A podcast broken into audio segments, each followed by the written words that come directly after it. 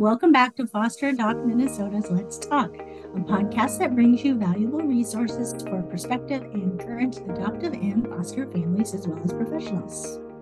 My name is Sunny, and I am an education coordinator here at Foster Adopt Minnesota.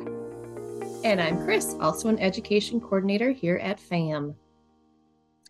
Today we are chatting with TJ Hewitt. TJ has been a licensed independent clinical social worker at a metro high school for the past 22 years, as well as a part-time crisis therapist in a metro-based emergency department. Previously, he has worked in a mental health state hospital and also in a mental health inpatient hospital unit. TJ believes that the holidays can be a great time to gather, share, celebrate, and remember. TJ, thank you so much for being with us today. Welcome to our show. Thank you for having me. Yeah, we're excited to have you. So we really appreciate you being here. Thank you. Yep. Well, hopefully I'm able to provide some insights and give some good feedback for people who are listening. Yeah, looking forward to it. So let's get started. So the title of this podcast is The Gifts We Can Give Our Youth Over the Holidays. What is your definition of a gift?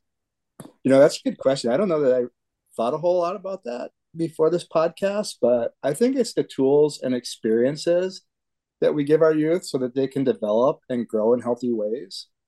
You know, like when we're thinking outside the box a little bit, like a lot of us will think about gifts as just physical objects that we give kids. But I really think about, you know, the experiences. And part of what brings me to that a little bit is when I did my clinical education and social work, I was trained in object relations theory. And object relations theory, I'll try to give like a really basic explanation of it. Hopefully I do a service to it and don't offend one of my former professors, but you're fine. The idea behind it is that when we're born, we're an extension of mom, or in some cases, our primary caregiver, but usually mom's our primary caregiver, right? And so everything that we know about the world is what we see and experience through with mom. Because when we're an infant, we're just born, we can't feed ourselves, we can't clothe ourselves, we can't change ourselves. We're totally dependent on mom. So we see ourselves as an extension of mom, right? And so however mom deals with the outside world is what we learn to be true and significant about the world. And so until about the age of 5, aside from maybe a few siblings or a little bit of dad or however that plays in your family structure, that's all you know about the world, right? Those are all your experiences. Every problem you're going to deal with, every solution you have is what you've seen mom, dad, maybe some siblings do. And how you're going to deal with that is how you saw them deal with it, right? And so that's what you believe to be true. And then at the age of 5, you have some introduction to maybe a teacher, maybe some peers, but you have 5 years of ingrained experiences. So now you're getting introduced to some more experiences. And the idea is, like, over time, you might start to see some of that, but you're going to start to be able to use those experiences and incorporate them into like what you think to be true about the world. But it takes a while before you can override some of the earlier ones that you've had because with mom and dad, because they've had 5 years of constant, time with you, right? And so we're constantly growing, we're constantly taking in, and the more experiences we have, the more people that we're around, the more truths we start to believe about the world. And maybe hopefully I'll be able to explain more about that as we go through here. But the gifts, when I'm talking about the gifts that we give our youth, is we're giving them healthy, good, common sense experiences that help them grow and develop in healthy ways. That's a great way to look at another definition of a gift. Really. Thank you. Yeah. And what can parents do to help school professionals understand their children's challenges during the holidays? I think one thing to remember is that, again, if we're looking at how I described object relations, if we look at it backwards from the teacher's perspective, right? Particularly, like, I'm in high school. And so we think about how much time does every high school teacher have with a student? probably about 48 minutes.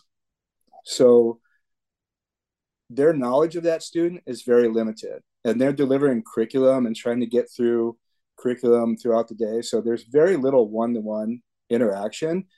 So we don't know a lot about those kids. We don't know their struggles. We don't know their history. We don't know their background. And sometimes there's little things that we see in how they behave or how they respond to transitioning or just questions that let us know maybe they could use a little bit of help outside the classroom. And so other professionals like social workers, school counselors, deans, administrators, different people maybe will spend some more time with that student in their downtimes, like their study halls, their passing times, before school, after school, things like that. But we really know very little about them. So the things I would tell teachers or parents is communicate as much as you can with, the educational staff. Come to conferences, get their emails. Sometimes teachers maybe give you texts or allow you to text them.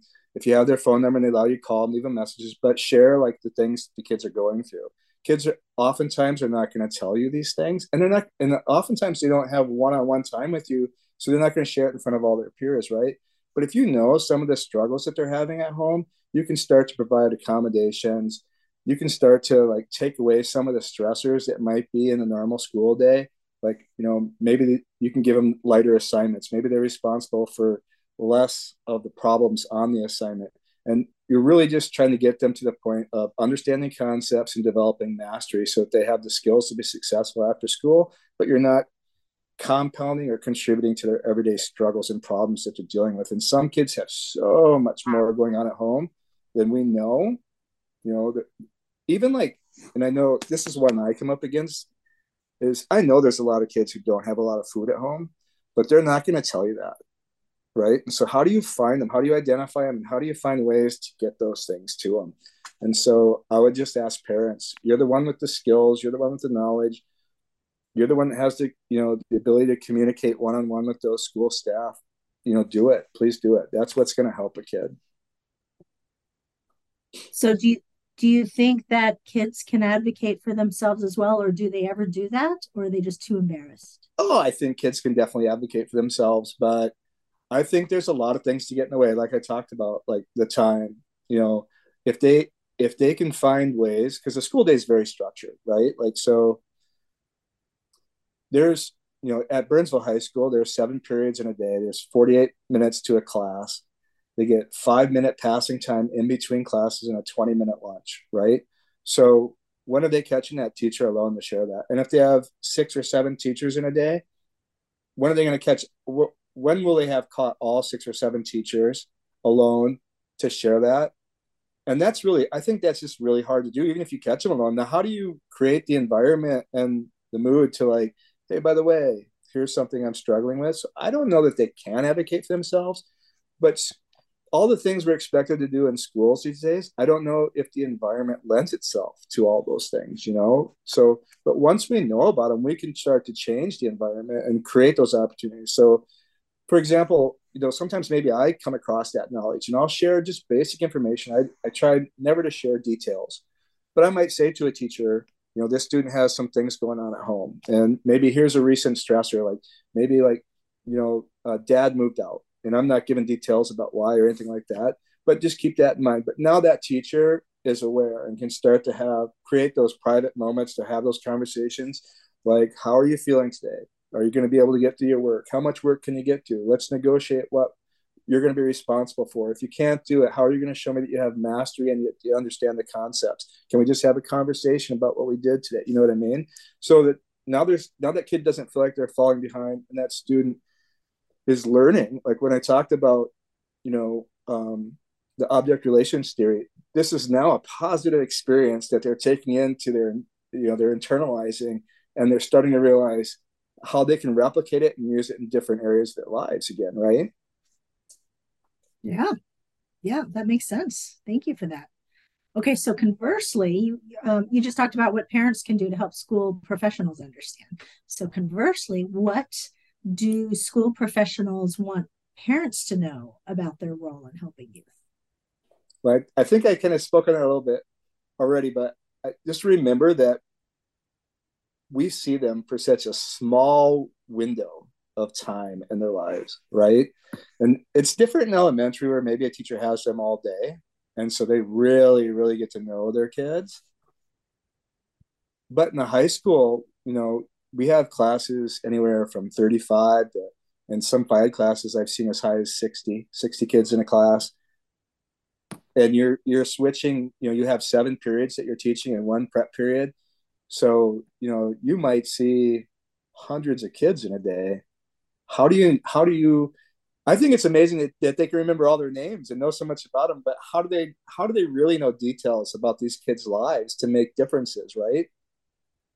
Every teacher has some kids that they make a connection with, and the kids kind of seeks them out, or the staff maybe, you know, pays more attention to them. I mean, that always happens, but there's not enough time in the day to do that with all kids. There's 2,400 kids in my high school, and between, I think there's 100 staff. And not even all of them are teachers, right? So out of 100 staff, I mean, there's just, our window of time to really get to know kids is small, I guess is what I'm saying. Okay, so that's good to keep in mind. So what can we do to support the youth as they move from a structured day to free time and then suddenly back to a structured day?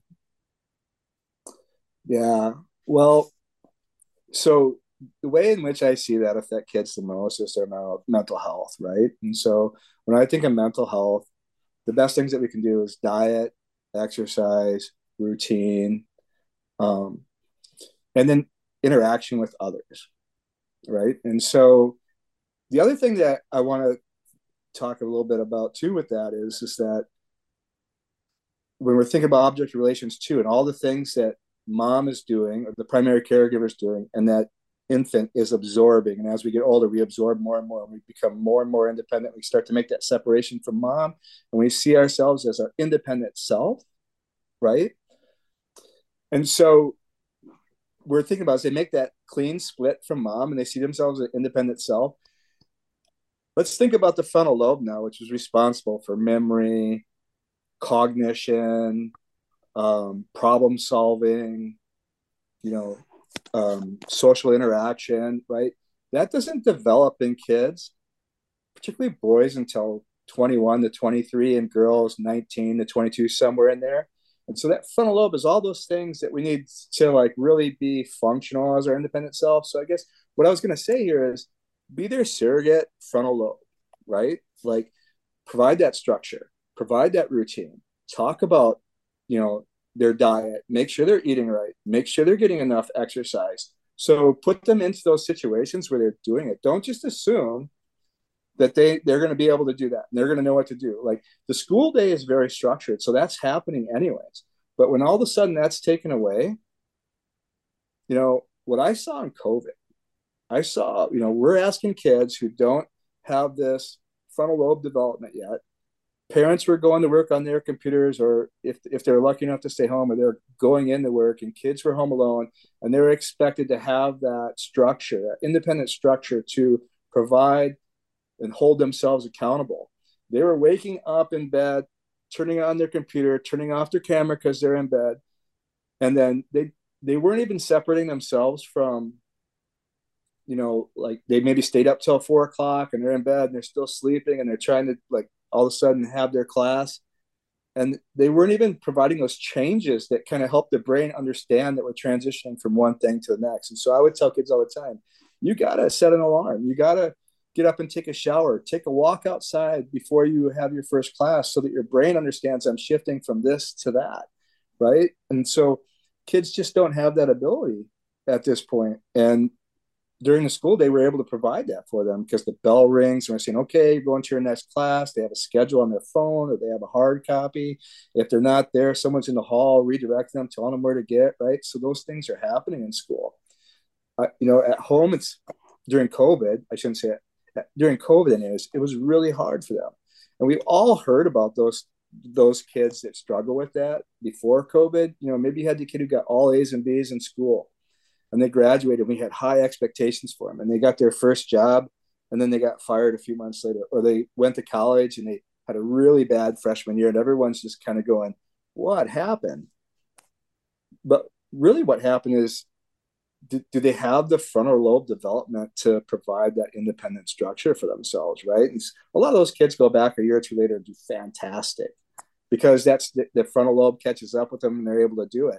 And so I think just if you can, be that surrogate frontal lobe to them until they have the ability to do it themselves, because executive functioning is as much about practice as it is about development. That is a great answer. And I love that. I'm going to have to steal that surrogate frontal lobe. Love it. It is. All right. So conversely, so you were talking about structure. So conversely, what habits can we help youth maintain while giving them the opportunity to decompress and relax and rejuvenate? Yeah. So one, you really know your kid, right? So pay attention to them. Like, what things do you think they need, right? So obviously, like, it's holidays and some of the structure is gone. And you need some time to like sleep in, watch the shows you want to watch. Maybe for kids nowadays, a little different. They got to be up, instead of watching the shows, watch their YouTube channels or go on their social media and scroll through their stuff. But be careful not to let them get consumed in it, right? So allow them time to do the things that they need to do to reconnect, especially if they've been really stressed out with school and haven't had time to connect with their friends. Give them the time to do that stuff, but at the same time, don't forget that they have to maintain some routines. Like, I'll see kids that, over the holidays, they'll just get way out of whack. Maybe they'll stay up till 5, 6 in the morning, then they'll sleep. They maybe don't even have contact with their family because they're sleeping throughout the day and they're getting back up at night. And then they're coming back to school and they're trying to function, and they couldn't sleep the night before they came back to school. And they're like, they're trying to stay awake in their class and they're trying to remember things that they're learning. And it's real easy to get out of that routine. And it's okay to get out of the routine to rejuvenate and relax and decompress. But we have to maintain some of that routine, right? Like we can't do it so much that it's so hard to get back. And an example I'll give kids sometimes is I'll say, we got 7 days for spring break. You're going to go to Florida because you want to get to warm weather. Takes you 2 days to drive to Florida. How much time do you get to spend in Florida for spring break? And kids almost always say 5. I say, what about your 2 days driving back, right? If it took you 2 days to drive there, it's going to take you 2 days to drive back. And so think about that when you're getting out of your routine. How long have you been out of your routine? How much time is it going to take you to get back? You don't just get back in the routine midnight on Sunday before you go back to school on Monday, right? Yeah, and it doesn't get any easier because we're recording this on a Monday after a holiday weekend. You've had your first day back at school and we were at work and I'm tired. Yeah. Probably should have thought about this on a Sunday and Saturday. Good tips. Thank you. So TJ, we have a large majority of our listeners are foster families. So how can parents help youth from hard places feel included in holiday celebrations? Yeah, I think, whatever history you can get when you adopt is try to get it. And one is try really hard not to take away from that kid's history that they remember. Embrace it, celebrate it, help them remember it, but also introduce them to yours. Don't push them. They're part of your family now too, right? And so this is going to be a part of their history eventually too, is allow them to be included as much as possible. Try to get them included whenever you can, but don't push them. Let them come at their own pace. And if it's hard and it's difficult for them to do that, don't give up and just allow them to not be a part of it, right? So you got to find that good balance. And so I think that, you introduce them to as much culture and tradition and whatever things it is you do when you celebrate over the holidays, whatever those holidays mean to you, and try to encourage them to be a part of it. Like, give them some responsibilities in it. Like, maybe it's the preparations if you're hosting, cleaning the house. Maybe it's taking part in the cooking. Maybe it's in learning about those traditional recipes and those traditional foods and stuff like that. And if they bring up like, well, this is what I used to do. This is what I used to have. Try to incorporate that. Let them share their past family with this current family. Right, that's a good idea. That. Yeah. Yes. Yeah, totally. The blending of the two, the past history and then their new history that they're making. Yeah. That's lovely that you acknowledge that. I think a lot of foster kids feel, you're welcome. A lot of foster kids feel like they have to leave that behind. So that's great advice. I think the other thing too is you got to remember these kids are dealing with a lot of grief, and they probably have a history of trauma. And so allowing them those times and those moments to grieve and recognizing where they're at in that process. But then also, just because they're grieving doesn't mean they can't experience joy, right? So give them those new opportunities for joy whenever you can. Yeah, and that the expectations don't have to be there, like just because doing this, like trimming the tree, whatever, cutting a tree down just makes you happy doesn't mean this is going to make other people happy. And right. And me and my wife have that conversation all the time. When she puts up crazy decorations everywhere, it takes 5 days to do, and I'm tired. Yes. You might want to edit that out in case she listens. Yeah. Well, what are some activities that parents can do with their children and teens over the holiday break? Yeah, well, I think I spoke on that a little bit, but one, make sure you interact with them, right? I'll talk with kids all the time, and this always blows my mind because I'm in a high school level, but I'll say to kids as they're struggling, or maybe they're talking about what they're going to do next, and I'll say, well, what does your mom do? Oh, I don't know. What does your dad do for work? I'm not sure. So then I go into questions like, well, are they home when you're waking up? Do they leave for the day? Do they leave in the morning? Do they leave in the afternoon? Are they gone 8 hours? Are they gone 12 hours? You know, and I'm just always surprised that kids oftentimes don't know what their parents do. And so how are you supposed to be able to figure out like what kind of things you might like, what kind of things you might enjoy? What, you know, is this a good career path for me? Are these things that give me, you know, enough spending power to be happy and to do the things that I want? And so I guess what I'm saying is get to know your kids. Take this time to interact with them, have structured conversations with them, play some board games, maybe reduce that screen time as much as you can. But remember, that's probably the thing that brings them the most joy. So don't take it away from them, right? Let them have their joy. But when they're not doing it, try to get them involved with everyone that's around and the things that you're doing. And like I said earlier, give them some tasks. And, you know, holidays aren't just sitting around. Like, there's a lot of work that goes in the holidays, right? So let them take part in that. That's how they learn the traditions. That's where they have the real conversations one-on-one with us. That's how we really get to know them. So push them into those moments. And I think people will love that idea because it's very inexpensive and simple once you think about it. Yeah. So TJ, what are some things that schools try to do for youth around the holidays? Well, some of the things that we try to do at Burnsville High School, particularly like in my role, we have 2 social workers in the building, and we have 6 counselors, and there's other like support staff as well.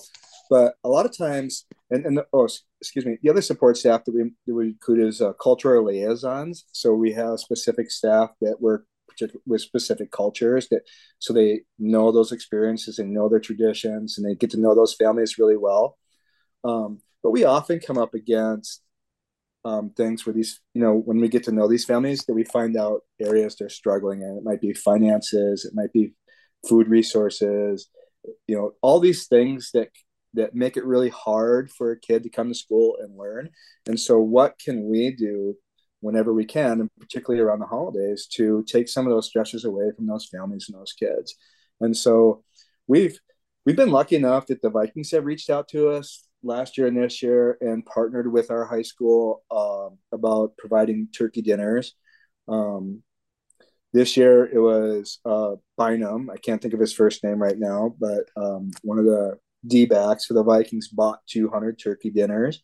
And then we contacted families that we had some insights into that they might be struggling, whether it was through the cultural liaisons, the counselors, or the social workers that maybe had other ways of identifying they might have some needs, and asking them if they would be interested in picking up a donated turkey dinner. We've also had some local churches that have donated some non-perishable turkey dinners with gift cards to go out and buy the turkeys or whatever meat you might prefer to my coworker, Michelle Morrissey, the other social worker at the high school.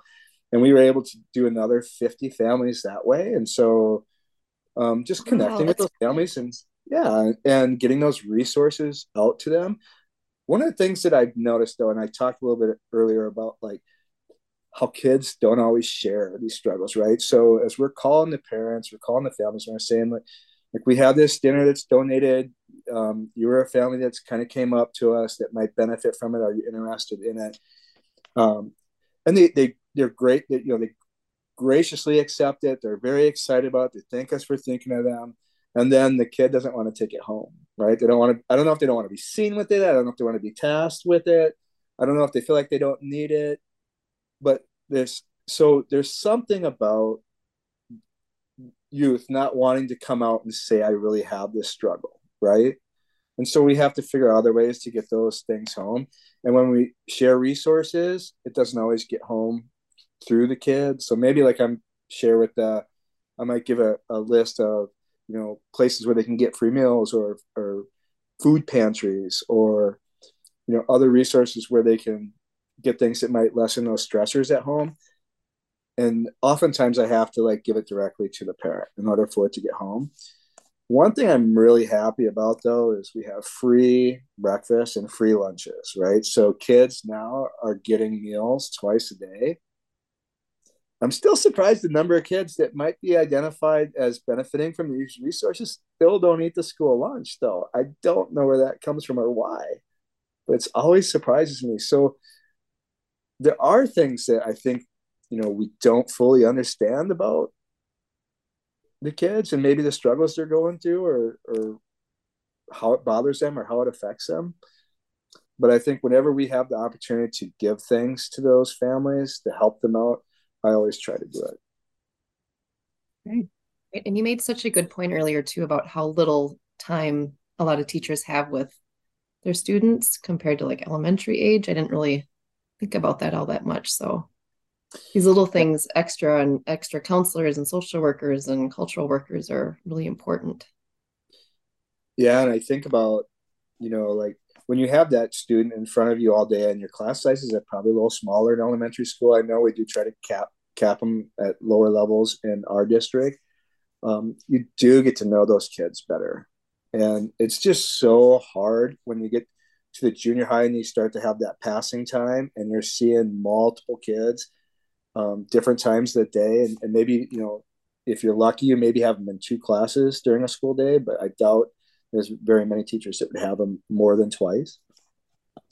And so it's just really hard to get that, to build that relationship that has the strength and the trust and just the understanding to go to that next level, right? And I think that, like you mentioned, the school counselors and the social workers and maybe the cultural liaisons and sometimes administrators who get to spend more time routinely with those kids are able to do that.